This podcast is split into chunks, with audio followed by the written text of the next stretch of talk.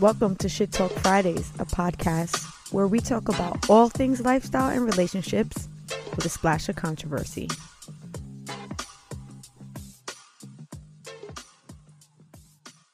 Welcome back to the show, everybody. I'm Jeanna. And I'm Evo. And I'm very excited tonight because we are actually drinking a very special drink for the holidays that my husband so graciously made for us. Yeah, I finally decided to take a crack at this. Um, I've been wanting to make it for a while. Uh, I used to get it from somebody where um, where I used to work, and they would bring it to me every holiday. Yeah. And always wanted to make it myself, but never got around to it. So this year I finally did.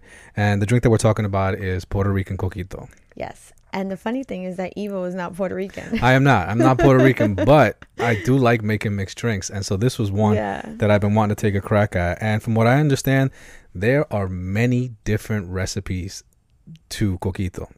Well, we actually drank this the other day and this shit is hitting. Yeah. So let's cheers because I'm excited to drink it. Cheers.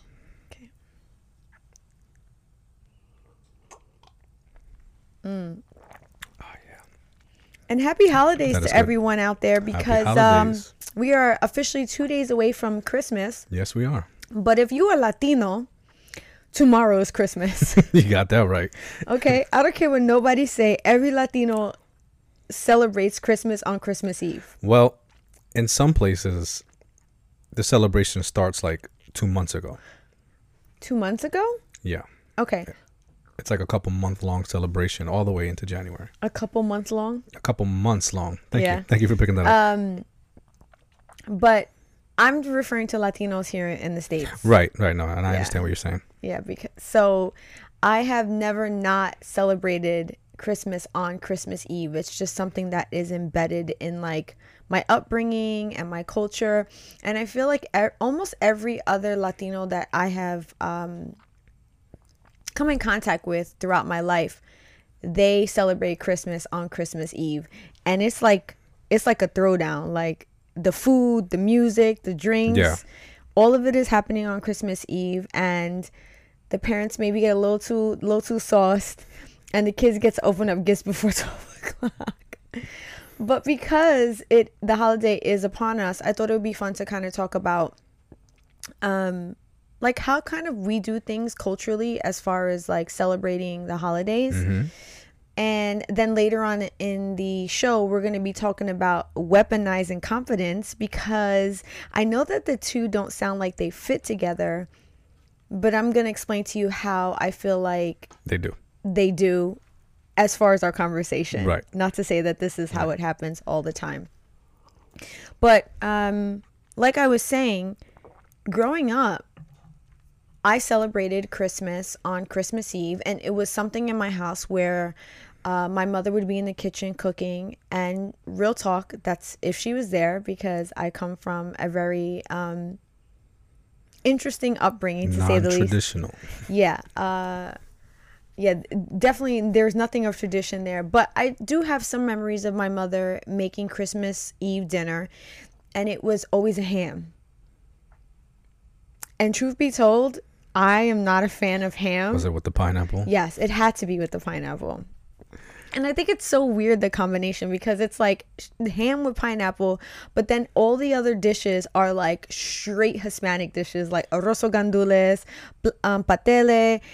So then it's like, where does this ham fit in there? Like, why are we not just eating pernil? There's something about a properly cooked ham with pineapple that just hits different, you know. So I can see that, you know.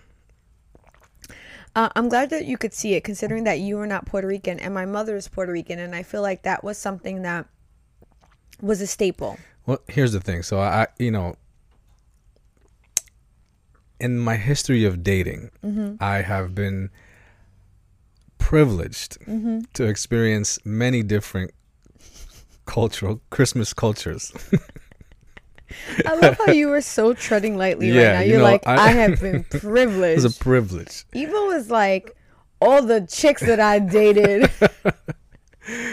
You know, so um, you know, ha- pineapple ham pineapples or pineapple ham, I don't even know what you call it, was definitely um was definitely on the menu a few holidays. Uh, yeah, it's it's something that was always on the menu. And in addition to that, we were also eating beni, or sometimes like my mom would make like uh like a like a small chicken, Mhm. which is honestly like what I preferred. But what I find interesting is that a lot of the things that I grew up doing traditionally, like part of my culture, you know, the coquito, the beni, and the arroz gandules, the patele, um, the dancing, the music, you know, uh, the drinks, the alcohol. I really was specific about the things that I pulled out of my childhood and my upbringing, and then I brought those things over to how we celebrated holidays in in our family because it's very different. Yeah. I would say that the th- one thing that I carried over like easily without like blinking of an eye was the food, minus the ham, because I don't like ham. I've never, I don't know what it is about it. I mean, I would always eat it to, I was one of those kids growing up, like, if my mom did something like that, I would always want to make her feel good. Yeah. So I would eat the ham, even though I, I really didn't like it. And then I don't know if you're familiar with this, like putting the cloves in the ham too. Uh, yeah. Okay. Uh, so like you know, I was I was a good kid, so I would I would eat the ham even though I didn't really like it. But f- true story, I used to get sick a lot on the holidays. Really? Yeah, I I can't explain to you why, but so many holidays I could think back, Christmas, New Year's, where I was like sick and I didn't feel well. Like I had some sort of like viral something or other where my stomach felt weird or had like a slight fever. Um, I even have on video one Christmas Eve dinner where I'm sitting at the table and I look like I am not well, but I'm really like trying to like be there and be present because it's Christmas Eve Yeah. And because um, my mother and my dad weren't really like always present around the holidays or they weren't you know present as a whole uh, i really like tried to immerse myself in those experiences even though i wasn't feeling well You was a true Grinch from the start, wasn't you? As soon as, as soon as that Christmas holiday came around, you were like,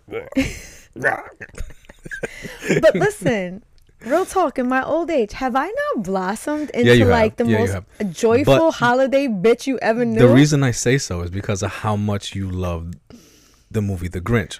Um, I fucking love that movie so much. I love the Jim Carrey version, but Right. I also love the original Grinch, the Right. animated version that I'm not exactly sure when it came out, but I Yeah, remember growing movies. Yeah, I remember growing up and watching it as a little kid and just like his heart that was two sizes too small. I identified with that so hard. I was like, a bitch got a black heart and it's two sizes. That's what I'm saying. So when the, when the holidays came around, you were like a true Grinch from the from from like a little girl. You'd be like, Ugh, Christmas. blah." But how great is it that our daughter just gave us a Christmas card and it said Merry Grinchmas? And I Yeah, was was like, super cute. They made I it. was like, look at my They, uh, baby. yeah, they made that at school for her. Yeah, I was like, look at my baby, like, eh, eh, like unintentionally, like carrying on her mother's traditions without even her knowing.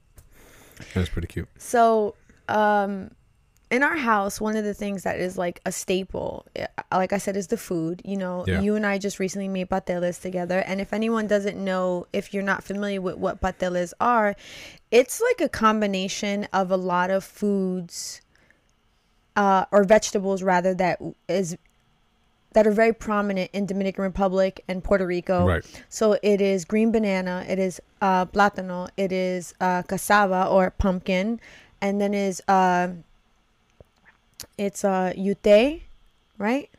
Yeah, Right? Am I Mhm. pronouncing it right? I think so. That's how you It's pronounce okay, it's it's spelled a Y U T I A. it. Utia. Utia, sorry, I, I apologize. Uh, potatoes, and I think that's it to make the masa, which is basically the mix. Mhm.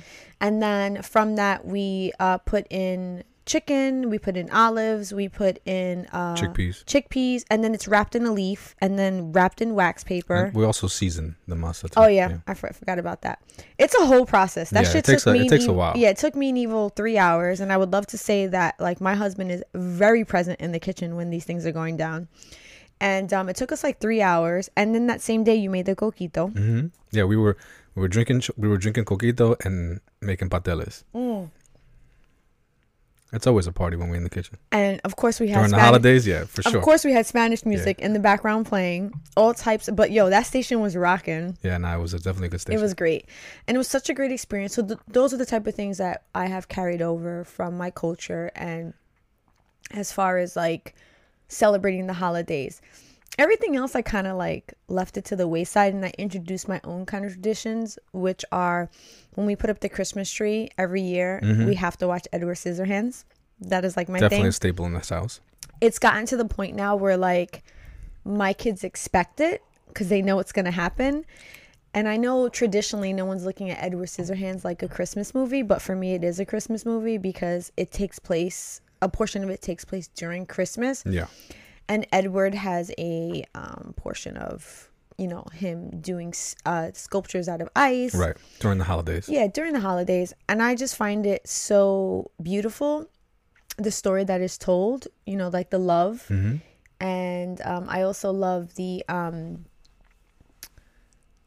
I also love the part of Edward Scissorhands that has like the music. It's by Danny Elfman, and I feel like it's so Christmas like. So that is something that we do in our house that that definitely didn't come from my childhood at all.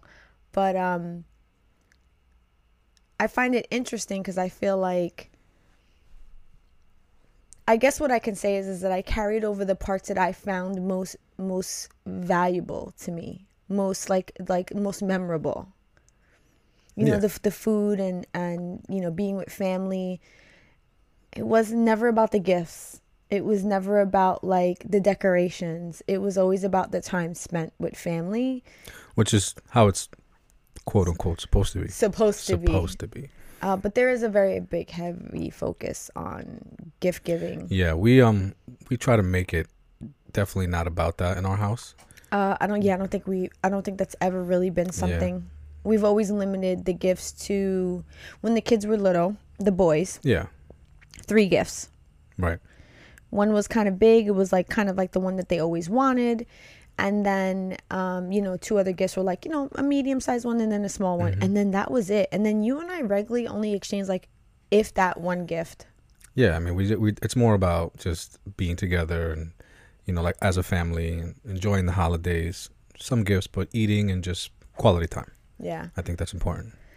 Uh, but I feel like you and I had very different experiences when it came to Christmas Uh, yeah. because you didn't live in the States. Well, so I kind of have two different experiences. Oh, yes. One not as memorable as the other. Okay. Um, so you know, up- up until I was five years old, I lived here in the United States, Mm-hmm. and you know, right around five years, four or five years old, that's kind of like when I start having like the most uh, vivid, like the most cl- like the most clear memories that I can think back on. Mm-hmm. And so I ha- vaguely remember some holidays being in New York Mm-hmm. um, at some friends and family's house, you know, in these little tight apartments, you know, That's how, packed, that's how you do yeah, it. packed, you know, packed to the T. Everybody's like in these, you know, shoulder to shoulder at the table on these chairs, but it was a party and there was love. And, um, but then I also have memories of us celebrating Christmas in our in our house, which was in Wayne, New Jersey. Mm-hmm. Um, and it was a pretty big house at the time, and so I have memories of us just being there with no family. Um, and so I actually, that's funny. Funny now that I think about it, that's when I figured out that Santa wasn't real Mm. because I remember one. What you mean, Willis? spoiler alert. Sorry. right. Um, yeah, one, you know, one Christmas Eve, I had to like wake up to go to the bathroom in the middle of the night, and I think I was trying to be sneaky because like I had a suspicion. Trying. I, I if I if I remember correctly, you were a little badass kid. Well, but see, the thing was, is like, I got sent to bed kind of early. I Mm. mean, my brother didn't have to go to bed right away. Okay. So usually we go to bed together, kind of right around the same time, not not not too far apart. But this this day was a little off, and so I was making excuses to like you know you know how kids do. They don't they'll do anything to try to like prolong them going to bed. So I was doing that, Of course. and um, I I, spe- I specifically remember going to my room, laying in bed, and then you know telling my mom I had to go to the bathroom. So if I walked out of my bedroom the bathroom was across the hall, and then to the right, as I'm sta- if I'm standing in the hallway between my bedroom and the and the bathroom, to the right were the stairs that went downstairs. It was like a bi-level, and then you can see the living room. Mm-hmm. And I and then so because the tree and everything was set up in the living room, if I walked across, I could see into the living room, and I could potentially see what they were doing. They were they were setting up the tree Mm-hmm. and they were trying to do it right after I went to bed, which is probably been, you know, they should have waited till I went to sleep. Um, and then as I walked by, I of course of course I took a look. My brother standing in the hallway like this, trying to like block my view. of course, I can see past him. Yeah, Mike tried. He tried so hard. Um, and then I saw my mom walking by with one of my presents, Mm. and she hadn't wrapped it yet. I saw the actual present. And so the next morning when I unwrapped it, like I put two and two together, I was like, I saw you carrying this thing, and I'm like, You were then- like, uh, ¿Dónde Yeah. está Santa Claus? I said after that the cat was out the bag. Um, and so not too long after that, I ended up going to live in Dominican Republic where I spent just about seven years. And man, was that a culture shock, Yeah. you know, big time. But still special and unique in its own way because the way that Dominicans celebrate Christmas um, is totally different from the way that they they celebrate it over here. Uh, and it was like I mentioned earlier that the you know the celebration starts you know like a month or two in advance, Okay. And it goes all the way into January. I mean, they that's something that they love is those those holidays. Uh, but it's more about you know food and the toys. I mean, yes, you can you know there are toys and things like that, but it's more about like you know on Christmas Eve getting together, Mm-hmm. eating a big meal, Mm-hmm. and then going to church to celebrate what's called the the Rooster's Mass. Okay. Right, and they call it the Rooster's Mass because supposedly a rooster crowed the the night that Jesus was born. That's what they call it. Um, I'm sorry. That's Yep. No, you can look it up. It's this is, this is actually this is actually a fact. I, I,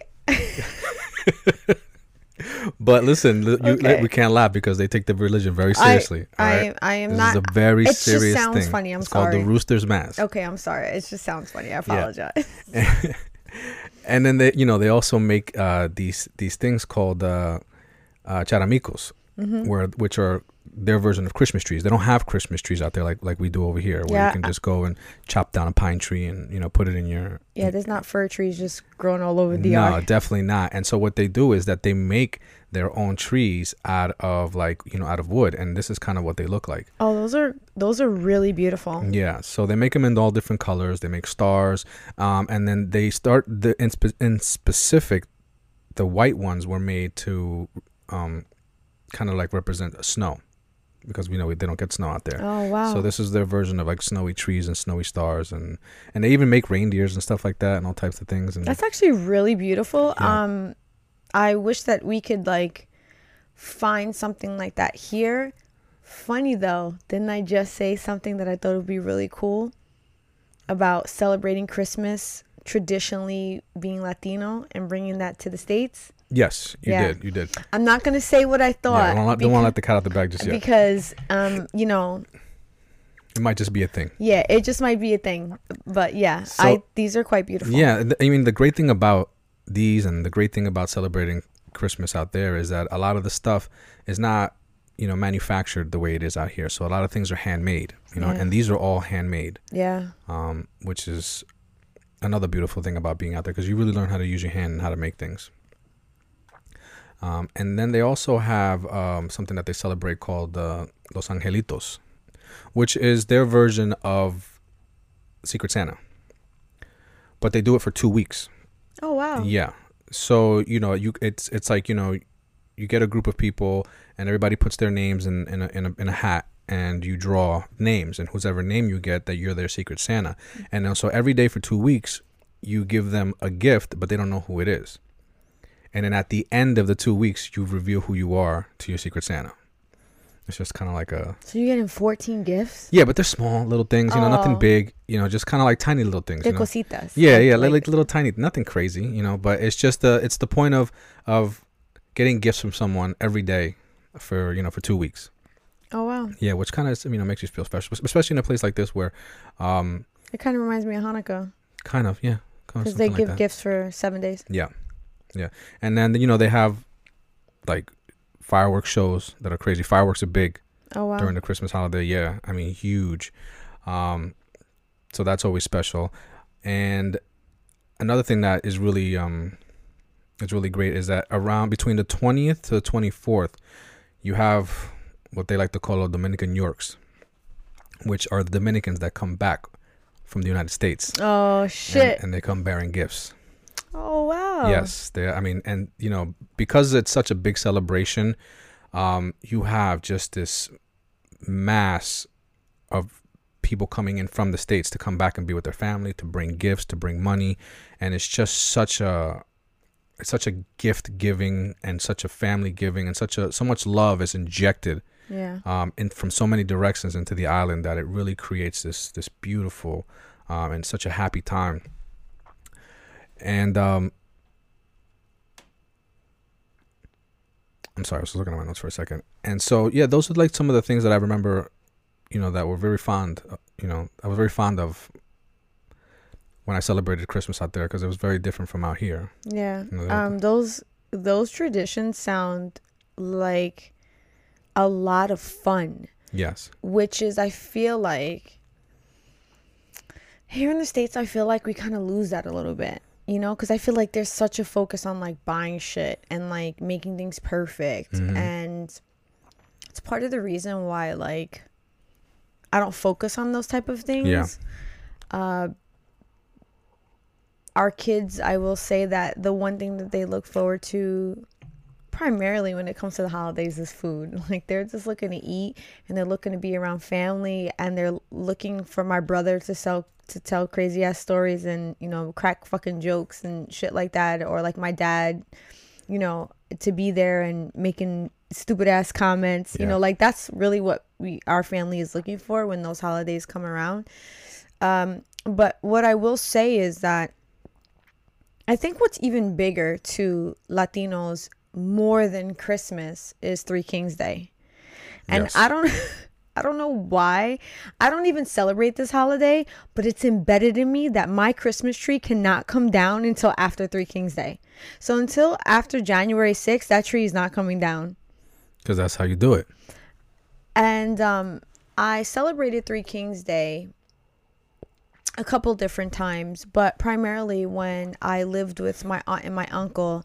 It, you know, it is more of a religious based festivity. Not to say that Christmas isn't. I just feel like Three Kings Day is really focused on the religious part of it hmm even though Christmas is supposed to be about the birth of Jesus Christ, even though I feel like we we we totally missed that. Even though growing growing up and living with my aunt my uncle, we went to Christmas mass, Right. so uh, there was definitely like that religion part of it.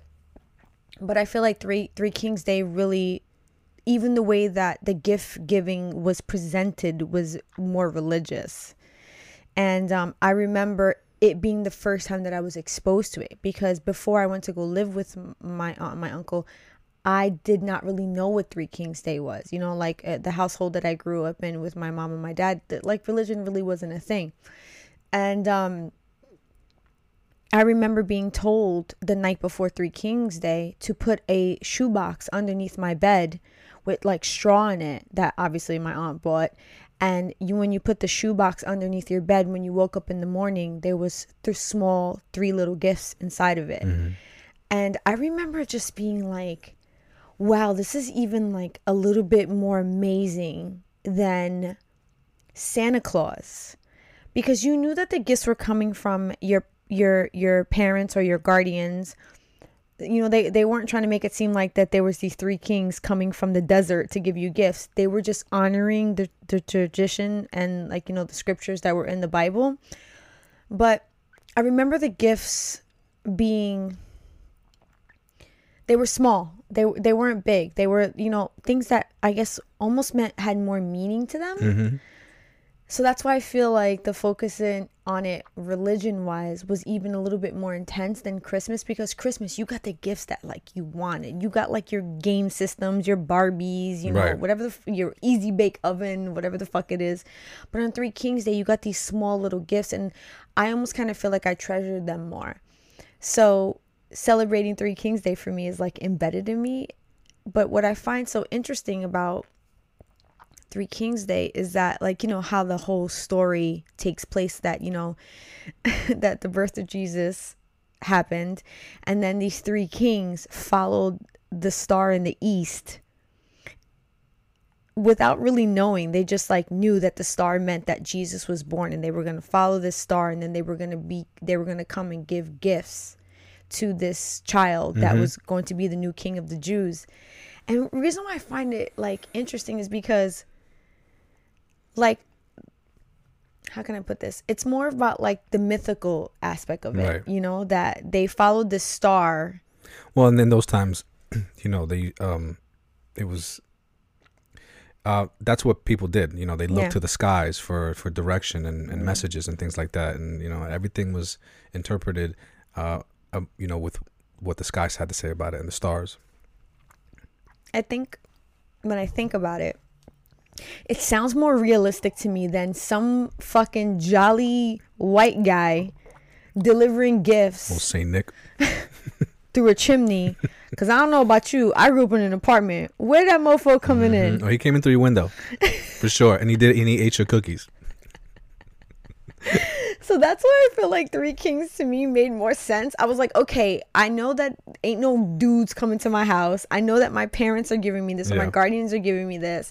So like there was like more realism in it. If you're gonna believe in something, you're gonna believe in that, right? Yeah. Over some some big fat white guy coming But in, I feel coming in through your window. because I am Puerto Rican, um, it's huge celebration in Puerto Rico. Yeah. Like Three Kings Day is like kind of like how uh, you know El um, Dia de los Reyes. Is yeah. What it is. is celebrated like how they do things in Dominican Republic. You know, there are fireworks, there are festivals, there are things that are handmade, and I just feel like. I don't I don't celebrate that holiday. I don't um what's the word I'm looking for? I don't um I don't do that tradition with our children. I don't, you know, do the gift giving, but you damn well know that that tree is not coming down until after January 6th. And I I would love to know if there's any other Latinos that listen to us or watch us and do the same. But they don't celebrate the they don't celebrate the holiday. Their, their tree just stays up. Yeah, I just feel like time. some people just use it as an excuse to not take their tree down. I mean, I, you know what? I just feel like it. You know, it it looks so good. You know, Yeah, I you kind love of the tree. I kind of wish like we could just leave it up all year round. Uh, no, absolutely not, sir. Absolutely not. And for anyone wondering, uh, right now, Evo's off camera pouring us Can I say some, that? I'm just some more coquito. yeah, Thank you so much. rest of this right. Um, if you're wondering why he's like off camera right now. But so I said earlier in the show that we were going to talk about weaponized incompetence and like how the fuck does that fit into the tradition of Christmas? And the reason why I thought it would be interesting to talk about this is because during the holidays, Well, before, why don't you let the viewers and listeners know um, what weaponized incompetence actually is? So, so that way, when you describe it and how it ties in. yeah, I'm going to get to that. Oh, okay. I'm sorry. I Just It's okay. Um, during the holidays, men and women, husband and wives, partners, are doing a lot. A lot is going on in the house. Yeah. I just wonder who's doing what and how these responsibilities are being divvied up. Because I can tell you that um, I was not necessarily familiar with this term weaponized incompetence because I do feel like it is a new term and it's all over social media. But when you basically take away the wording, what it basically means is that one of the partners, unfortunately, primarily the man, is doing something, a task or a responsibility in the household at such a poor level that the other partner will then choose to do one of two things either give them some sort of aid of how to uh, complete it, like a list. Um, they will literally give them a step by step, or the partner will choose to never again ask their spouse to help them. And then what winds up happening, that pushes the responsibility back on the other partner. And the reason why it's called weaponized incompetence is because the other partner that is doing the task or the responsibility very poorly is doing it purposely because they're able. It just takes time to maybe learn certain things, but they're choosing to do it poorly so that they know that their partner will be reluctant to ever ask them again. Thus putting the responsibility more on the man or the woman, whoever is whoever is whoever is the choosing to be incompetent. So that being said, the reason why I thought about that when it comes to the holidays is because when you and I first started dating, when the holidays came around, I found myself doing a lot of the shopping when it came to gift giving. Mm-hmm. I would shop for your family. I would shop for um, if you needed me to get something for like if you were giving something to like your vendors or something like that for your job. I was the one doing that. But I did it very willingly. And then what I found was it became very stressful. Yeah, because at the beginning you just took care of it, and Yeah. then and then throughout, you know, as the years went on, it was like, okay, holidays coming around. Ah, Jeanna got this, you know. Yes. And I mean, I just kind of like went with what we were doing from the beginning. And um I almost kind of feel like it was to the fault of me that we became it that became the dynamic between you and I. Because I started off being like I got it. I'll do it. Mm-hmm. And that was because I was a control freak. And I needed things to be done a certain way. I needed things to be done in a way where I felt like they were right. But they were really right in the way Jeanna wanted it to be. And I had a very hard time relinquishing that sort of, I guess, power, you can say Control. Yeah. yeah, control, power. So then that dynamic kind of developed. And then I found myself really frustrated and I basically shot myself in the foot because I became frustrated in that dynamic because then I felt like I was doing all the work. And then it just became like a whole okay, I need to let go and let my husband do what it is that needs to be done for the holidays, whether it be gift giving, whether it be cooking, whether it be decorating, whatever it is, I need to let him do it the way Evo's going to do it. And that was so hard for me because it was more about me coming to terms with my own feelings Mm-hmm. rather being accepting to the way you did things. Right. And I feel like once I did that, um, I hit the ground running and I was just like, we're good. So now when it comes to holidays, birthdays, you know, any sort of festivities that like maybe one of us has to buy a gift or there has to be decorating or there has to be, or we're hosting an event, you and I really just like, we like bounce off of each other. Mm-hmm. You know, there's no, there's no, there's no oh you're doing this and then then I'll come check with you like what needs to be done. You Right. if anything, we're bouncing ideas off of each other where you're just like okay, so I did this, what do you want to do next?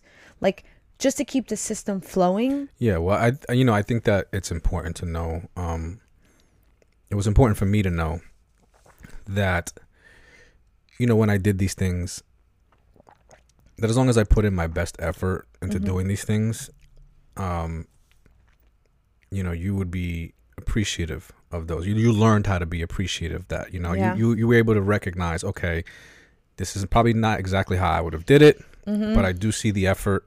You know, it's just the way he does it, and I need to, you know, appreciate that and you know and be okay with that. And once once we sunk into that dynamic, things kind of like really took on uh, a more easy or going flow.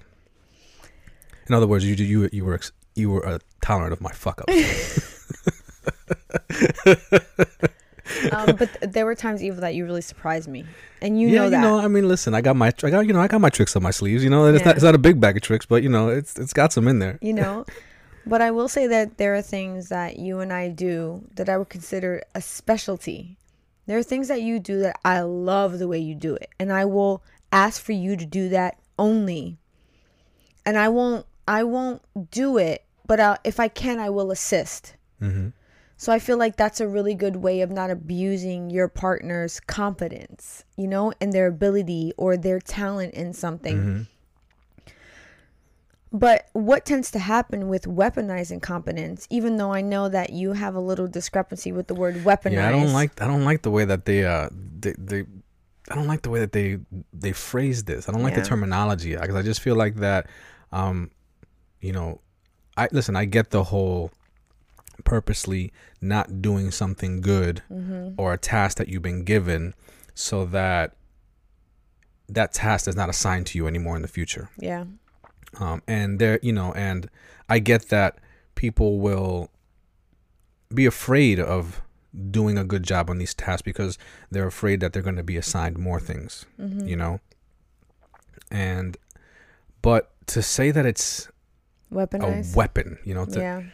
i don't know i just feel like that that wasn't well thought out and so i have a problem with the excuse me here we go again with the um i have a problem with the way that that's worded Um, I would agree with you. I think weapon is it seems a little harsh, but the incompetence part to me oh is it's it's dead on it's It's de- dead. it's it's dead on yeah because I myself have witnessed this occur between people in relationships. Um, I have seen men ask their wives or their partners to do something, and they will follow up that request with, because you do it better than me. Yeah. Or because she's good at it. But I know it's not because they really value the way that that person does something, like how I just said to you. It's they're doing it because they don't want to fucking do it. I mean, uh, yeah, there's that, and there is a underlying. There's an underlying issue where that person is really projecting their laziness onto the mm. other person. Is mm-hmm. really what's going on, you know, because at the root of it, I think that's really what it is. It's just a person that's very lazy and doesn't like doing many things, and so mm-hmm. when they're assigned to do something, they do it in a very lazy way. Don't put a lot of thought and effort into it because they don't want to do it to begin with. They mm-hmm. half-ass it, and they they just you know kind of project it back to the person that uh, assigned it to them to begin with. I think in addition to being lazy, that's also a person that's very selfish. Well, yeah, absolutely. And the reason why I say that the person is very selfish is because I don't think it's always. I do think laziness is part of it, but the I think that you and I have watched for example, our our, our children say that they don't that they're not good at something, but then we'll say to them, "But I've watched you do this thing that you care about so well." Mm-hmm. So it's this level of selfishness that they'll execute something really well that they care about. But when it's them having to care about their partner and their partner's needs, Right. they don't care. And one of the best, I, I think one of the conversations that's happening a lot on social media as far as weaponizing competence is child rearing. So when two people decide to have a child, one of the partners, again, primarily the male, is doing things that is amplifying their incompetence. And I guess the reason why it's considered weaponized is because you know that they are very well competent. Mm-hmm. So one of the examples that I saw was the husband saying to the wife, "Yeah, I I'll watch the baby. Go ahead and take a shower." And then the wife comes out of the shower because she hears the baby crying because the husband has fell asleep on the couch and is not watching the child. Mm-hmm. That is a perfect example of doing something so poorly that never again is your wife going to feel um you your wife your wife is never going to feel confident to leave you with the child because in fear of you fucking falling asleep um and then that also puts the child in harm's way Yeah. so that's going to make the wife never want to do that again i can't tell you how many times women will say things like i brought the baby in the bathroom with me in the car seat or the bouncy seat or whatever it is so that I could watch the baby while I'm showering. While they have a husband at home that is doing I, I don't know what the fuck it is that they're doing but they do it because it's easier. Yeah. you know it makes the dynamic easier. Well in actuality you're like not even getting the time to wash your ass in fucking peace. Well, I mean, so you ever wonder why these people are like this? that's a good question that's actually a um I had a few ideas as to why these things happen. Yeah, I'd like to hear about that. I wrote a song about it. Like to hear here it go. Here, here we go. So one of the things I said to you earlier was I wonder if there is some sort of trade-off. Okay. And what I mean by trade-off is are the women in this dynamic allowing their husbands to be incompetent because in turn they're receiving something by letting the men do I guess less. Okay. So I guess the best example I have of that is a woman taking care of the child, cleaning the house, even though maybe she may work. But then once a week, the husband takes her out to dinner, buys her something nice. That's mm-hmm. like, or, you know, takes her somewhere or does something for her, maybe on a more lavish level. And that's the trade off. She will be doing all of that to then get that little bit of, um, I guess, like materialistic joy. Mm-hmm. So sometimes I think that that could be one of the reasons. Sure. Yeah. I mean, absolutely. Um, and then the other one that I immediately thought about is that um, this is the way a lot of these people are raised. They come from households where the men watch their mothers be these women. That's exactly where I was going with this. Yeah. You know, yeah, I mean, and it doesn't necessarily have to be men. You know, I mean, there are women that are incompetent in ways where, you know, everything is given to them as a child. You know, they're, you know, they're not, you know, taught to be um, like a, a team player per se. You know, they're not assigned things as a kid, responsibilities, and taught to like, you know, to provide at the at the minimum provide for themselves Yeah. you know um, i think that that's important you know in raising a child to show them how to do for themselves and care for themselves and provide for them i mean how are you going to provide anything to somebody else if at the core you can't provide these things for yourself Mm-hmm. you know so when you have a lot of these households that like you said you know traditionally Mm-hmm. the man is doing one thing the woman is doing another Mm-hmm. and traditionally those things that the women are doing are taking care of the household responsibilities Mm-hmm. so fast forward once you know the child that's in that house that has the traditional upbringing Mm-hmm. where the man is out working or providing the income or whatever the financial stability for the family and the wife is at home working the children that grow up in that household see that dynamic Mm-hmm. and when they get older and they enter the relationship status there you have now where that person is almost like what else are they supposed to expect Yeah. you know um if you know when it comes to these things if they go go dig into their bag of tricks there's nothing there. They haven't been equipped with anything Yeah. you know? So then therefore you know and then, and then maybe like for example let's just say i grew up in a traditional household Mm-hmm. and you didn't. You know you were taught to cook and to clean and you were taught to like you know do craft things and be creative and all these things that you know are important to have. And i wasn't you know? I had a maid growing up you know uh, i went to private school you know like these things you know where i didn't have to fend for myself or everything was just given to me Mm-hmm. you know. So fast forward you know 20 years 25 years into my life we meet and then you know our relationship starts to unfold. You're starting to realize that when it comes to like tasks that we do together as a couple i'm not that great. And then i'm seeing how that you know you're strong at that. So can you see how that dynamic would unfold where all of a sudden i'm leaning on you in these times to do these things because you just do them so much better. And it's not because i mean yes there is a, a level of incompetence to it. But i mean as a child i wasn't given these things. You know they weren't em- embedded in me as a child. And so for i grew up lacking them. Um, an interesting part of that, I think, is the. I think you and I were talking about this like before the show, and I said to you that um, when these sort of things happen, it's possible that the couple, prior to having children, there may there there may very well may be more caring for the husband when there's no children. So maybe he's getting his laundry done. yeah Maybe true. maybe he's getting food cooked for him more or you know whatever it is or vice versa. You know, maybe the maybe the wife maybe works more and the husband is cleaning the house. So they're able to do things for each other more Mm-hmm. because there's no presence of children. So I, f- I feel like because when I thought about it, I was like, well, why are they, why are they not like noticing these behaviors in their partner before? And then they have children, and now it's a fucking problem. And I think it's because prior to having children, you don't even you don't even know how these things are going to play out because you're able to give more care to your Yeah. partner. Yeah, I mean, it's just you're just focusing on one person. And then when a child comes into play, it's like, fuck. Um, this guy or girl doesn't even know how to do laundry because I've been doing it, and you've always been okay with that Right.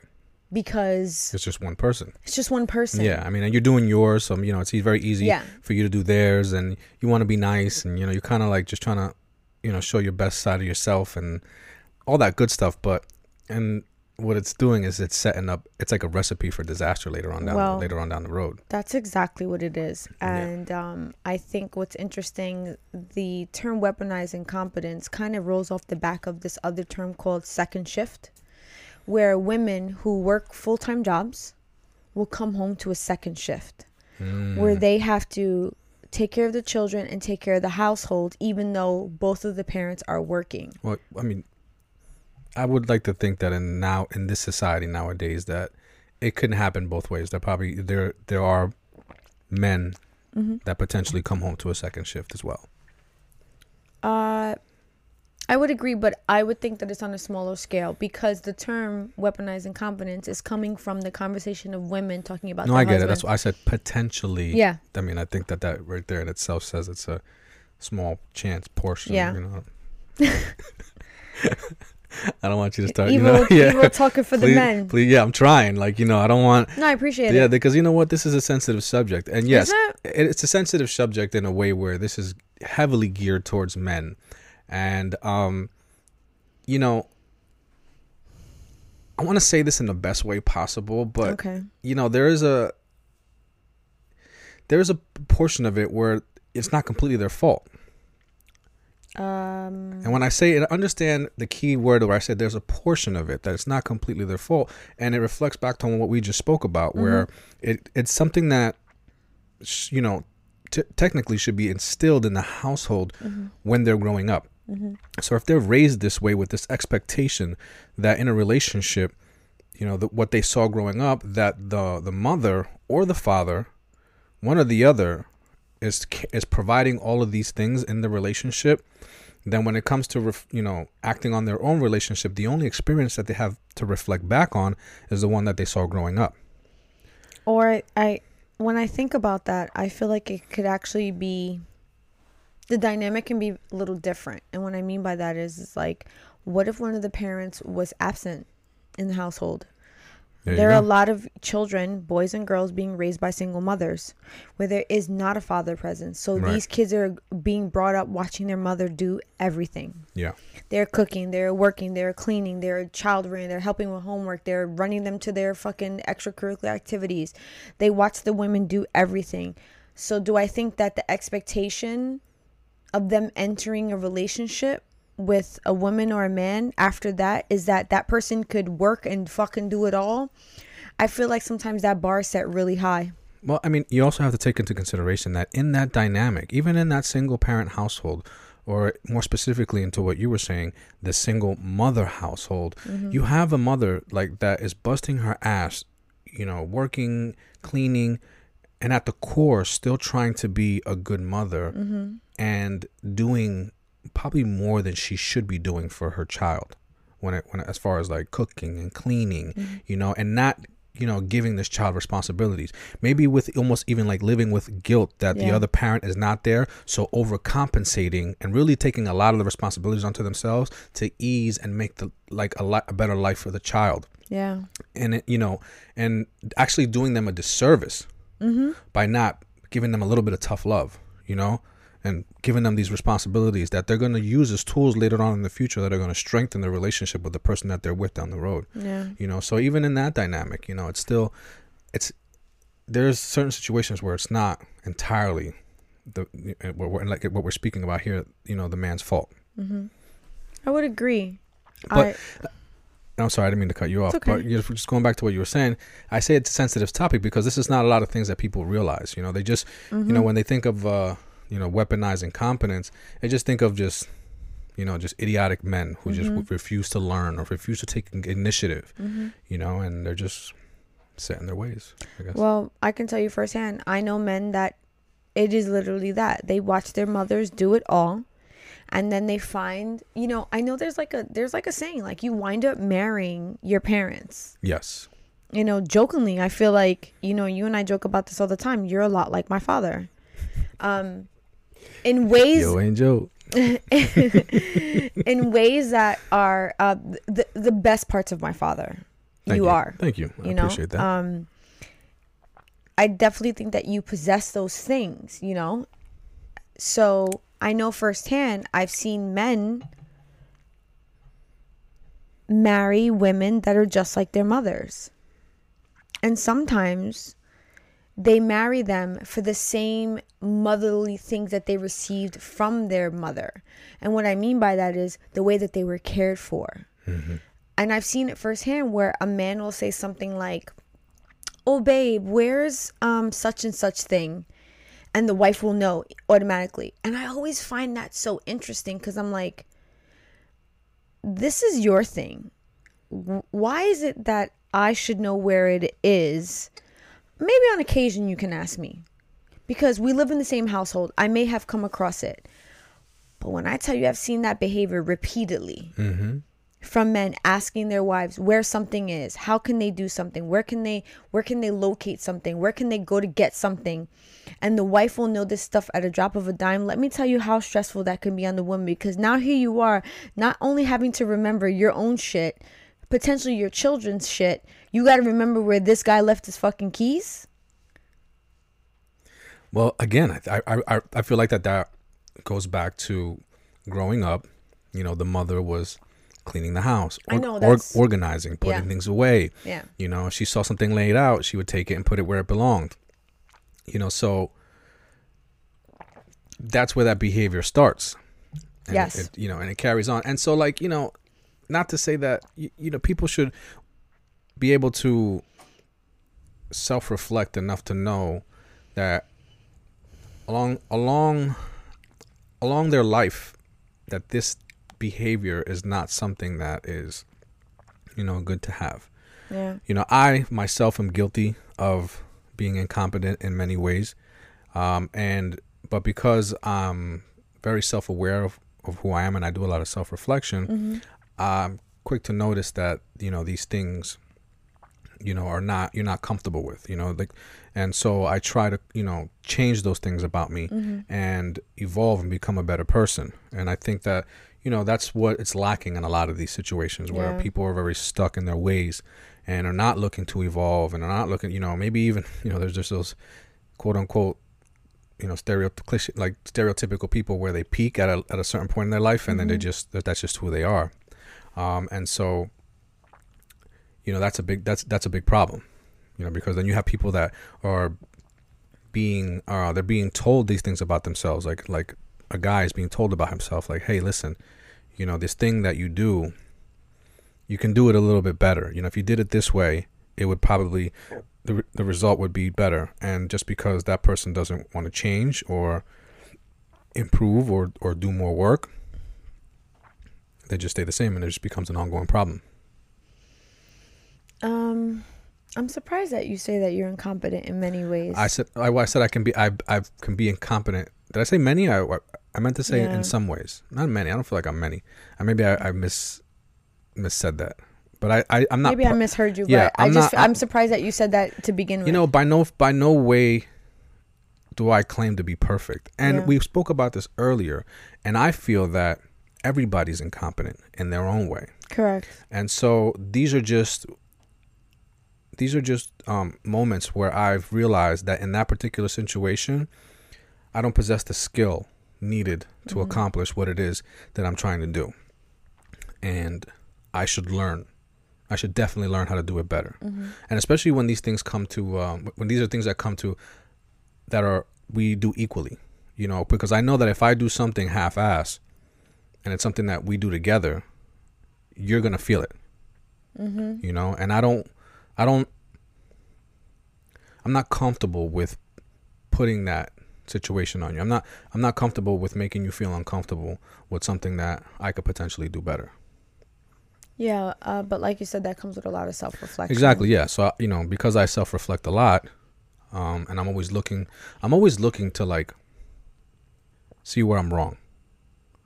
I'm always I'm always willing to listen to Mm. something that I've done wrong through somebody else's eyes. Yeah, I can say that I can speak directly to that. I feel like you are very open to criticism. Yes. Like like I look for it. yeah, criticism, uh, whether it be negative or positive.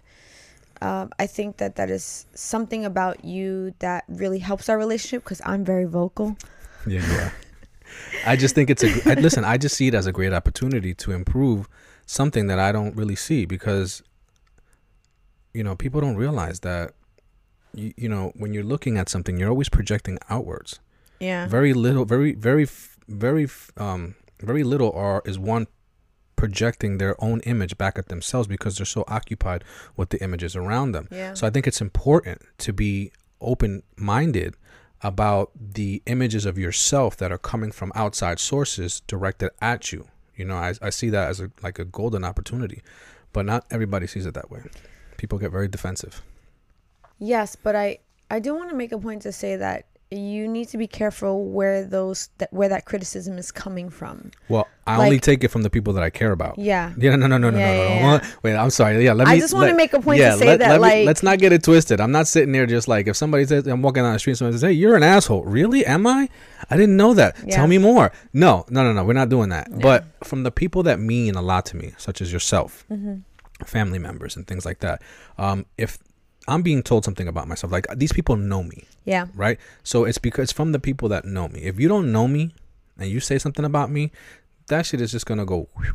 Like I, I mean, it's gonna. I'm gonna be like the Matrix, you know. It's just I'm literally gonna like ne- neo that Bullet shit. It's, time, yeah, bullet time. It's just gonna go this way. What the fuck is you talking about? Like I'm not listening to you. Listen to me. That is such a thing that I live by. I do not listen to people who don't really know me. Because Yeah. the people who don't really know me and don't care for me, I could give a fuck what they think. One of my favorite things is that when people on social media will make these assumptions about me and about who I am as a person Oh yeah, that shit is bullshit. those are some of my favorite things to read. Like when I remember more recently, someone on TikTok said that I would look like I was a teenager. Oh. Oh, what is that? What is that young teenager girl? No, I was like, oh my god, I'm so flattered. That's a compliment. Nah. Uh, but what I listening to you talk about it um, and being open to criticism and being accepting of hearing things that s- someone has to say about you and your character in areas where you might be incompetent, I think is key. But what I find so funny about this whole weaponized incompetence thing, I learned about this through social media. Mm-hmm. There's a, a woman on social media that she talks about it as like a learning tool. And then she refers to a book called Fair Play, where you can learn to have a better relationship with responsibilities and tasks in the house and how to like really communicate to your partner, which I think is great. Is a great way to use your platform to try to help educate people how they could live healthier relationships. But what I find crazy is the women and the men that are on social media putting their partners on blast. Being like, look at this fucking incompetent person, uh, my husband or my wife. You know, um, they said that they were gonna do this for me, but then I went to go take a shower and I came back and, like I said before, he was asleep. How is that helping the situation? it's really not. It's just, but I mean, it's uh, you know, I, honestly evo in my opinion that makes the person on the person that is presenting that Yeah. on social media that makes them look stupid yeah. I mean, it's it- why are you not talking to your partner it's easier for you to put them on blast and to, to, to have people see them as incompetent rather than have a, a conversation You know- within your relationship But that's that's like a deep rooted condition or deep rooted issue within that person where oh okay they they're obviously this is the way that they deal with their frustrations. Hmm. You know, where they um they put it on blast. Ooh boy You that know- would fucking set me on fire You know, and I'm you know I'm guilty of that at, at one point in my life. Okay, I was gonna say, wait, yeah, what? at one point in my life, I was guilty of that. You know, when when when issues arised in my relationship, I was not shy of publicizing it. Hmm. You know, if I was in the street, you know, with my girlfriend at the time, and we got into an argument or an issue, um, it was didn't I didn't think twice about getting into it right then and there. You know, oh yeah, you know I what I mean? remember this about you. yeah, and so um, you know, you taught me um how important it is to not do that, and how important it, it was to collect my thoughts and be in tune with what I was feeling, and talk to you about those things and- Yeah. and come to a resolution in private yeah, you know um but prior to you you know i can kind of see and understand why these people act because they don't know any better i didn't know any better at that time you know i didn't know oth- i didn't know any other way to deal with my feelings yeah. you know I and i and, I, and i'm sorry but i just grew i grew up in a household too where I was just about to say yeah this. a- anger and things like that were addressed very vocally you know and loud and and so um there was um because there was no other way Mm-hmm. it was all i knew you know. Um, I I was gonna say I feel like when you say you don't know any better, I know firsthand why you say that. I know that you say that you were very um I don't know, you were like a volcano. You were like you were just like waiting to erupt. Yeah, I used to I used to refer my, to myself as a stick of dynamite that would light without even a match to contact. Like all you had to do was just light a match 50 feet away, and the stick of dynamite would explode. I um I think that I no, I don't think I know. I recognize that about you very early on. I recognize that you were just like a a, a like low burning fire and when we would get into those type of situations, I could not be the fuel. I needed to be the thing that put you out. Oh, I walked around with a can of nitrous. Like you, Yeah. all you had to do is just, just show me the track, and I was just like, you know, and um, it was something that I had to learn how to control. Yeah, I I needed you to learn how to self-reflect. Yeah. And um it took time. Mm-hmm. Uh, but I think what is so interesting about that whole dynamic, because we talked, I talked about it earlier, and I said how like I I needed to learn how to let go of control. I helped you learn how to gain control. You taught me how to let go of control. Yes. And it's so interesting that like I learned that from you. I learned how to be a little bit more carefree and not to be so uptight about things in the house Yeah.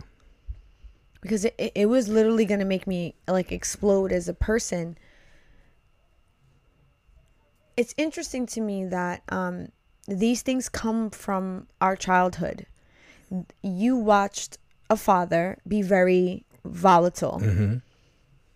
i watched my parents be somewhat similar because funny story our, our fathers are very much alike when it comes to like that type of uproar. Um but because i came from that type of childhood i taught myself to really be in control of my feelings and not really let anyone see what was really going on and like really deal with it in private. So then I carry that on to my relationships and you on the other hand, you were just like you you know, you you went to DR and you learned how to be more carefree. So Yeah, lear- you were just like I learned. I learned. I learned how not to give a fuck. Yeah. And so And that- meanwhile I was like complete Yeah. opposite. I was like, all I do is give a fuck. And so that's the beautiful thing about, you know, when two people come together and they bring each other balance, you know, Yeah. because um, when it came to us, you know, you taught me how to care about the things that were actually important that I didn't give a fuck about. Yeah. And I taught you how not to give a fuck about the things that you really shouldn't give a fuck about because you you cared about way too many things, Yo. way too much on such a microscopic level that I had to teach you like, yo, you cannot give a fuck about that. And so I taught you how to loosen up a bit. You know, you taught me how to tighten up a bit, Yeah. and and that gave us balance. You know, that's where we complemented each other, and you know, and that's where our strengths are. that reminds me of a of an argument that is all over social media right now, which is men asking women, "What do you bring to the table?" That's a good one. Because what I brought to the table is not tangible. No, it's definitely not. That shit was all of my feeling and all of my lessons. I poured that into you. That's what I brought to the table, amongst a multitude of other things, Yeah, and sure. vice versa. Mm-hmm. So, ladies and gentlemen, when you ask or you even consider to ask another person, what do you bring to the table? Are you fucking perfect? Are you carved out of goddamn stone that you think that anything that you have to offer this person, whether it be material, um, emotional, whatever it is, that is perfection? You know what's funny? I just feel like that these people that speak this way, you know, about oh, what do you bring to the table, Oh, God. have never been rocked to the core by somebody who's got nothing to bring to the table. fuck do you mean by So that? listen to what I'm saying to you. Please, please. Listen to what I'm saying to you, right? All right, imagine. Mm-hmm. So when I say rock to the core, I mean when you meet someone, Mm-hmm. And that's and that person puts the brakes on everything that you're doing in your life. All of a sudden, nothing's important, and it's just the way that the way that they look and who they are as a person Mm. totally changes the way that you see, changes the way that you act, changes the way that you feel. And that's what I mean by rock you to the core. I mean, they've penetrated you so deep just by who they are as a person and the way that they make you feel just by when you see them and they're in your presence Mm-hmm. That there's nothing tangible about that. Yeah. Zero. That's what I'm saying. So I feel like that these people that is energy, baby. There's exactly. So I was saying that these people that say, or or what are you bringing to the table, have never been rocked Yeah. by somebody's presence like that. Because they're they're looking to assess someone based on Based- like yeah. like value that they, Yeah. they, they- that is tangible. But that's, that's what I'm trying to tell you. It's because they've they've never tasted Yeah. the fruit of life. Mm. You know what I mean? They've they've they're they're still being starved of what real value is. You know what I mean? Mhm. And so to them, value is what you, is all you can bring. What are you what are you showing me? What are you bringing Yeah. to me? Right? Because they've never just been approached by somebody that has nothing that'll flip them upside down on their head. yeah. And I think that w- if they were to ever experience that, they would never ask that question ever again in their life. Yo, fucking tell him, Evo. Because I know I've had that experience, and I know that I don't give a shit what you bring to the table unless you're making me feel a certain way. All that other shit is secondary. Let me tell you something. When I hear that question, I literally the women that are answering it, some of them are coming back with some great answers, but then I see women like trying to argue with men. Mofo, I'm not arguing with you. If that is the question that you feel like you need to ask me, I'm not even going to waste my time. Yeah. Those are the type of men that I have avoided or stood clear of for a huge portion of my life. After having my two children previous previous to our relationship, I knew what I needed in my life. So anything that didn't fit that, I was like, "See you later, my guy." Yeah. You know, it's it's interesting because like I guess certain people when they reach a certain part of their life where they've acquired so much material and so much um so much things of value, materialistic monetary value, things of uh you know, those type of things that it almost becomes like a little bit of a liability on the person that they partner with. so Oh, in those yeah, in those cases it's like, you know, all right, what are you bringing? Because you know, if we really go, you know, all the way with this, you know, and we we marry or you know, we become one, we go into this business thing that is called a marriage. People like to call it a business. Um you know, at the end of the day, if it was all to fall apart, the only thing that is left to talk about are assets.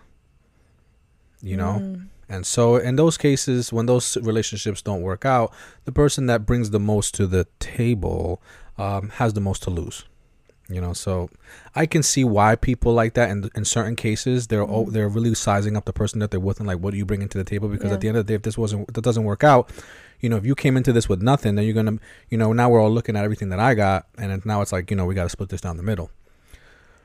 But again, you know, I, that's that's. Uh, a lot of that has to do with perspective, I think, and I think that there's people that even if they have it all and they meet someone that doesn't have it, that doesn't have anything, that at the end of the day, they're still looking for someone solid to be with, and if it Mhm. didn't work out, they don't mind you know, they don't mind splitting whatever they have. Mm-hmm. You know, it's because it was never about that to begin with. I think one of the things that, like, as I'm listening to you, that I think about is when it comes to one of your partners potentially being purposeful, purposely incompetent, Purposefully?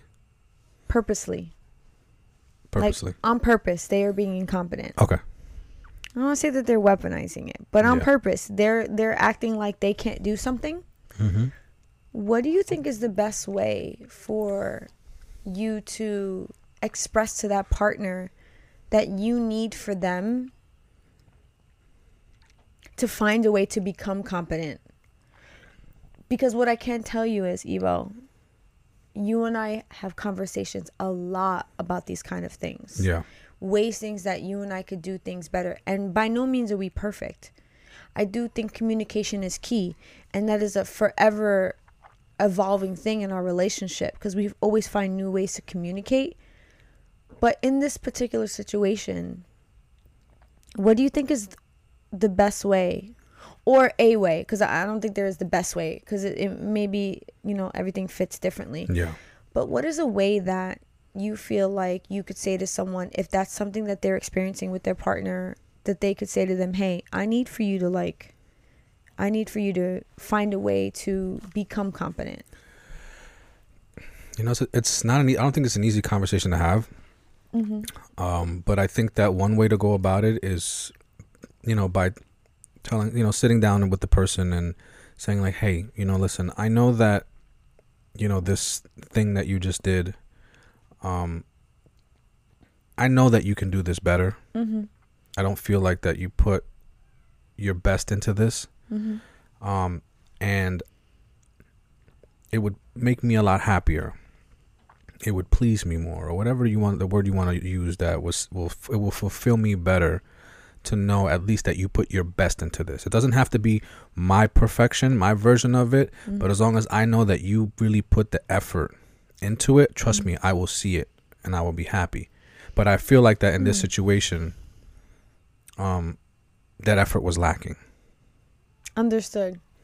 I'm going to tell you I agree with that. I'm going to tell you one of the first ways I would have what I would have built into that. I would have asked them what prevented them. What prevented you from doing this to the best of your ability? Because if it's a situation where they actually execute, excuse me, where they actually execute something very poorly, whether it be a task, whether it be childcare, um, whatever it, responsibility that they were given, and it is very apparent that they have executed it poorly, I would ask them what pre- what prevented them from doing it at the optimum level Yeah. Because I think understanding what prevents them or what hinders them from doing that will give you a better understanding of how they could do it better. Because if you just tell someone, Getting down to the root of it, yeah. yeah, because if you just if you just tell someone, hey, I don't think that you did this to the best of your ability, and I need for you to do it better. If you don't even understand why they didn't do it good to begin with, how how can Yeah. you come up with a solution? Yeah, how are you gonna fix it? Yeah, sure. No, I, I, I, I get that. I also think that it's important to realize that. Excuse me. It's important to realize that a lot of these situations too, um, the women, they, they kind of um. They've they kind of become like uh, I don't know what's the, what's the word I'm looking for. They come they kind of become part of the problem, right? The way I worded that right now, I just I know it made your blood boil, right? And I did that on purpose. Look at my face. but go ahead. That was purposely. Um, yeah, they become part of the problem because easily it's very easy for someone to lose patience mm-hmm.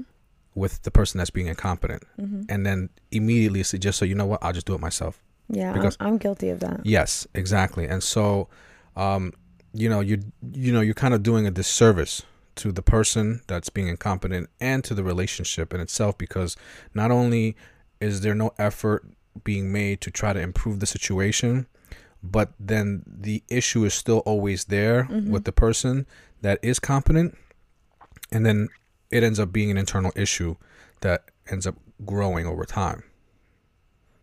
So, you know, patience and um and dedication and consistency and open communication is important to try to help the relationship grow with with the person that's incompetent and helping them better understand what your needs are as a woman when it comes to your spouse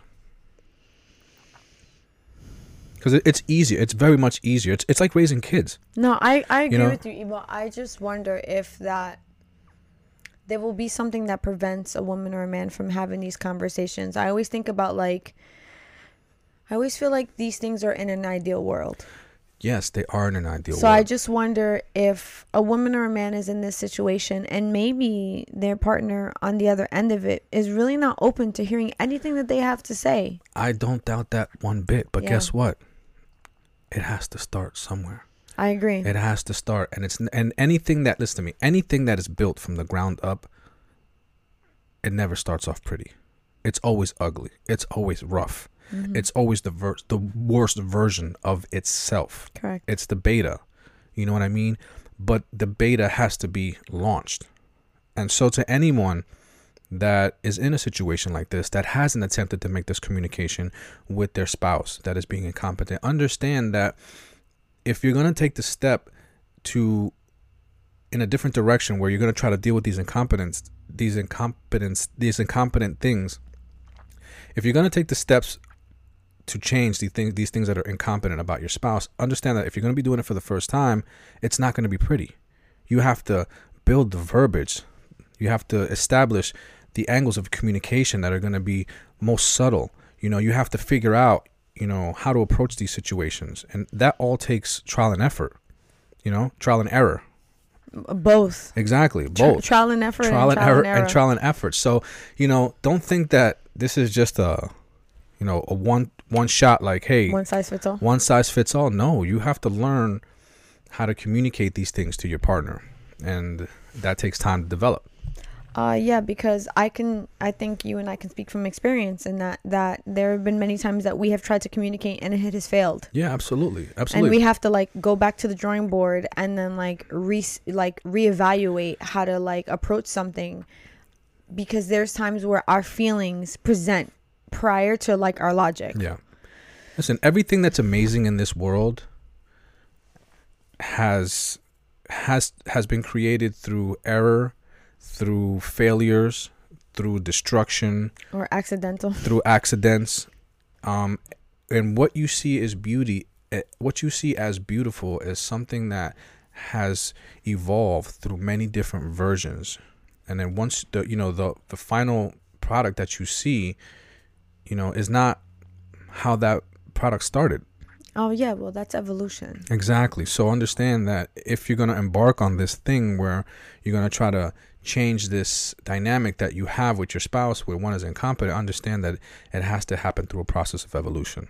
So I know you say that yes, it's easier said than done. Of course. Okay, but speaking from experience, you know, we went through the trenches.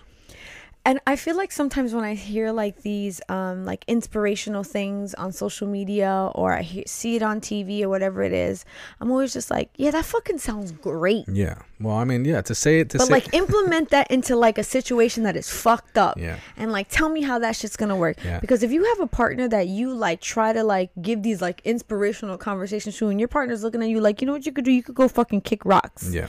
I think that you have to be able to say to to the uh, the person that's attempting to salvage their relationship by reevaluating things that they also have the ability to fucking walk away. Yeah, absolutely. I think that that's so important because if you recognize that you are really putting in all of your effort into rehabilitating your relationship for a particular um, facet in your relationship, whether it be we- weaponized incompetence, maybe your spouse is really like not putting their best foot forward when it comes to taking care of the ch- children, um, doing things in the household, and you really put your time and your effort and whatever that consists of therapy, communication, reading books, to educate yourself how to do the to do the, the to do the job as best of your ability and your partner is still not reciprocating yeah. please understand that you need to have boundaries and you need to say i have really tried and i need to walk away Yeah. because i feel like sometimes when people hear these things they're like yeah, I'm gonna try it, and then it doesn't work, and then they go right back to the way that they were, and then they're fucking in this vicious cycle. I want people to know that it's um there's gonna be times that you're gonna have to walk away. Yeah, yeah, and and, and, and here's the beautiful thing, right? In this day and age where we have the you know the the beautiful, most wonderful thing in the world, which is you know the internet, which is endless information. Mm-hmm. You have the ability to show your spouse, you know, third party perspectives on what it is that you're trying to talk about. And it doesn't always have to be directly you pointing a finger. You know because sometimes it's hard to hear something about yourself mm-hmm. coming from the person that you're with you know? It's very easy to get defensive when you hear it. But when you hear it from somebody else or from a different source um you know it, it, there it, it there's a there's that that realism that comes with you know with it you know? Um like for example if you would if you were trying to address something to me about myself i might look at you like you're fucking tripping. Like you're making this shit up you know? That's just you you only feel that way that's not Yeah. I, that's not really me you mu- there's not there's like an underlying issue where you're just you're beefing with me you got a problem with me and you're trying to make things difficult for me right mm. there is that Yeah. you know what i mean and so therefore because This I, is what I'm talking yeah, about. because i feel that way i may be reluctant to listen to what you have to say yeah. right? But if I'm seeing a video of like a doctor or a psychiatrist that's explaining this characteristic, this personality that exists within people, Yeah. and it sounds like she's describing me, and this woman doesn't even know me, or this person doesn't even know me, it hits different.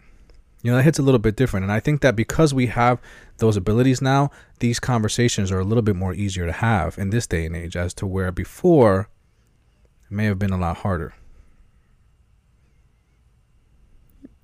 I agree. I also do feel like that's a double edged sword though. Yes, but Which sucks. it, I mean, because with all of this information you could also feel like it's um i think the best way the, the the way that i'm thinking about it is you can always find an argument you can always find information to support your argument so i think that there was like a joke on social media of a guy that was like i'm just gonna say something mad random and he was just like um, if I drink coffee, it could potentially make you blind. He was like, I bet you I could find something on the internet that supports my argument. And he looked it up, and lo and behold, there was an article that said drinking too much coffee can actually cause blindness. And he was like, See, this is the shit that I'm talking about. This type of thing can support my argument. So you have to be weary because I feel like your partner could go out seeking information and find something that supports their argument that you're coming at them in a way that they don't see fit.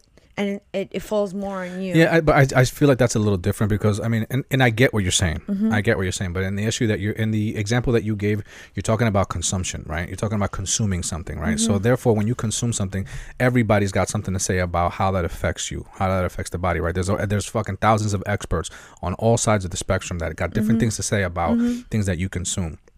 But in this particular situation, we're talking about oneself and a characteristic of oneself. And so when we start, when we talked, when you brought this topic to my attention, because, you know, ladies and gentlemen, Jeanna comes up with 99% of the topics that we talk about, right? And so, and I just, you know, I give my input and I go do my research and I bring my supporting facts and stories and things like that. And we kind of bring it together and we do our show.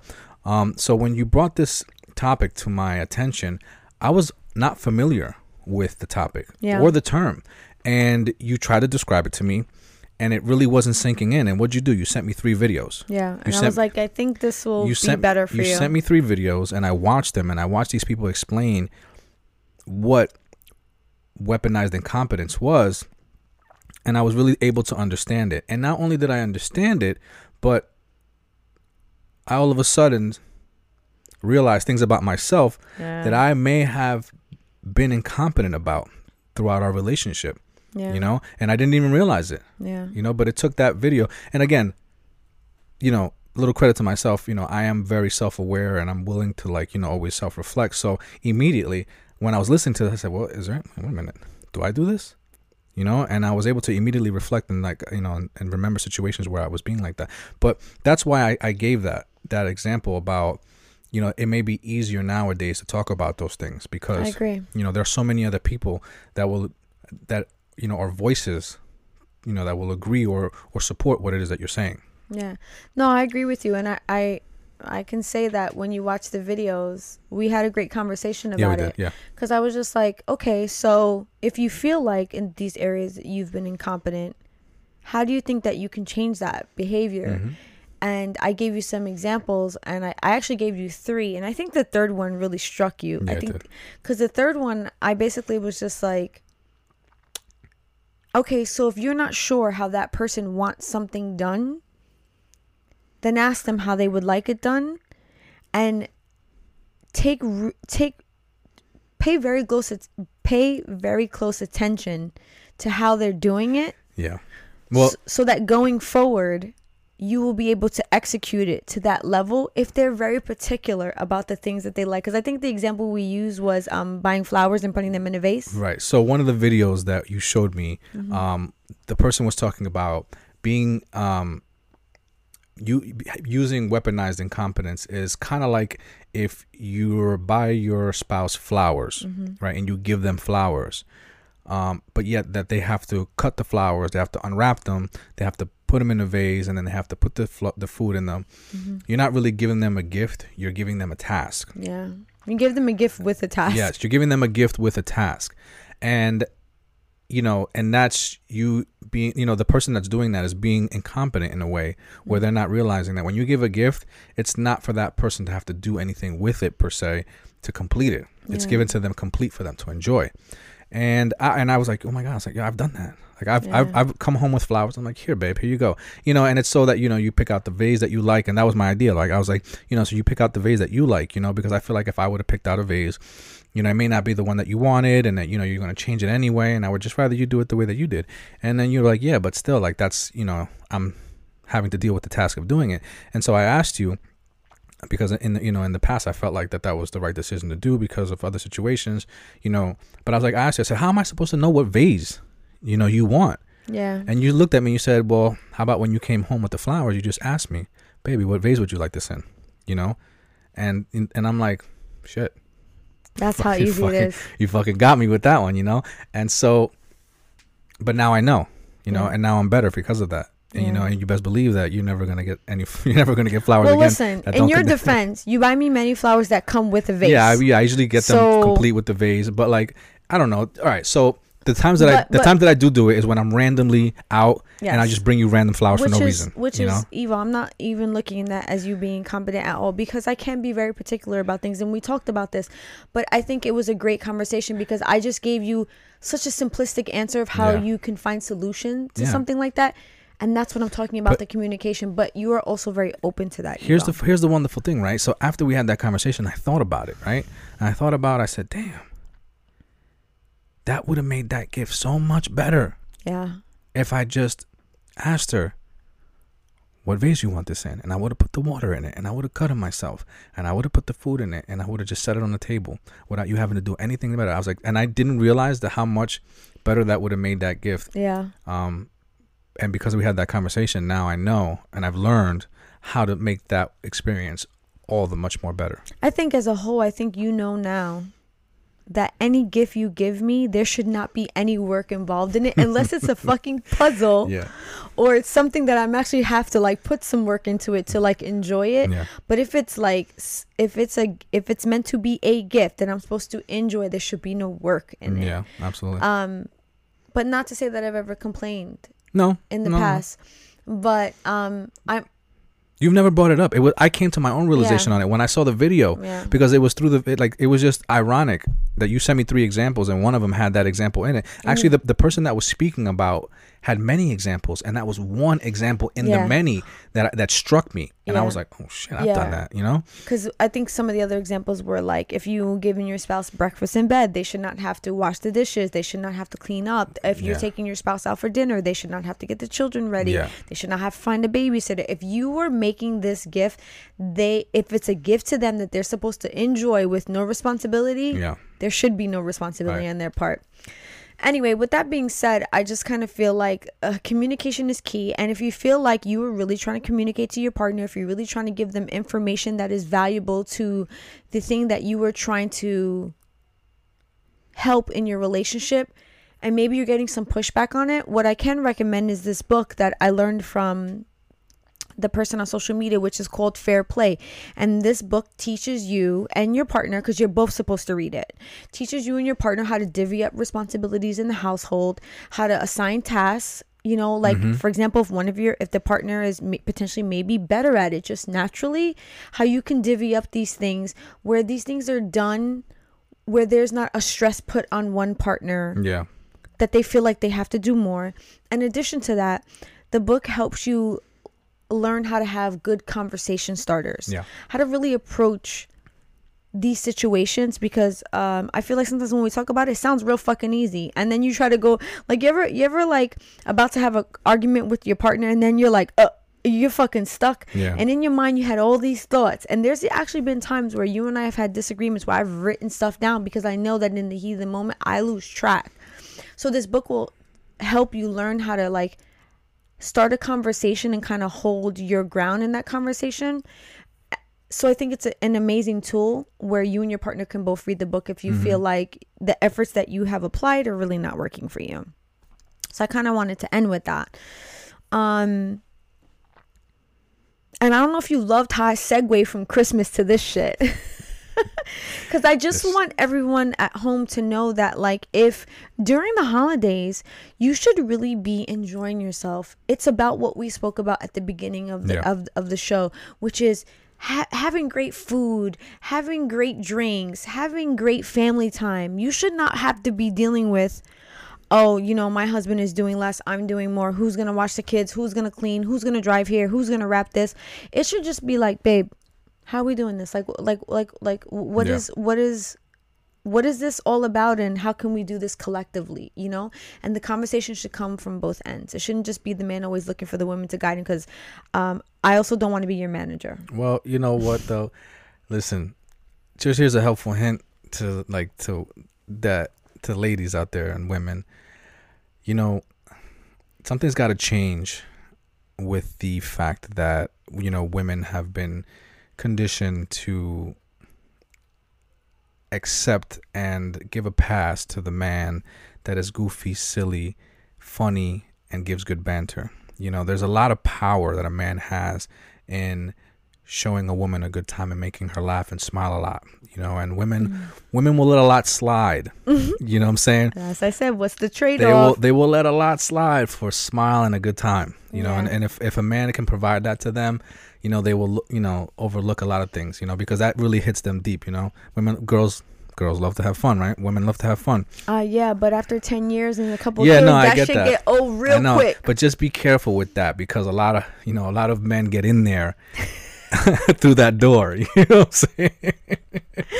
oh shit fucking Yeah. sliding in the Yeah, back and it doesn't also it doesn't also help that you know these types of characters are also um they're they're in, they're like built into our our heads with TV and media. You know, with the t- with TV shows. You know, like oh yeah these are characters that are like portrayed and you know these are they're they're fed to you you know you're conditioned to think that these things are like how life is you know so you know that's another problem that needs to stop as well Well, I just want people to enjoy their holiday. I want everybody to have a Merry Christmas, a Happy New Year, whatever it is, get yourself some coquito, right?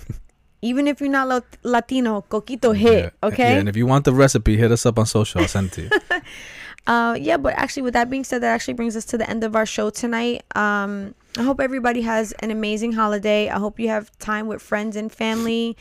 Um, you get to eat some great food. You have, you know, some fun gift giving or however it is that you choose to celebrate your holiday. I wish everyone the best. But and with that being said, until our next show next Friday, merry christmas Merry Christmas. peace out Peace out.